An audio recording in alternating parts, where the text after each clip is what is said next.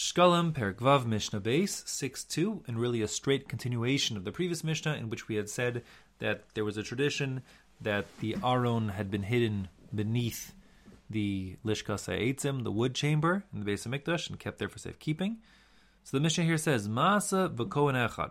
Once it happened, there was a certain Kohen, Shahaya mis asek. He was doing his job there, he was checking the wood for worms.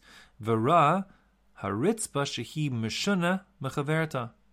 He saw that one of the floor tiles was different in some way than other floor tiles, suggesting that this was the floor tile which had been removed, under which a tunnel had been dug, the Aron had been hidden, and then recovered up, and you know the floor wasn't exactly matching. Ba va'amar lechavero. So he went to tell his friend, say, "Look, I found the missing floor tile." Lo hispik ligmor es hadavar. However, he didn't get a chance to finish what he set out to do, meaning to show his friend the funny tile and where the Aron must be hidden. Ad sheyatza nishmaso until he dropped down dead, his soul left him, um, so that he couldn't reveal the secret.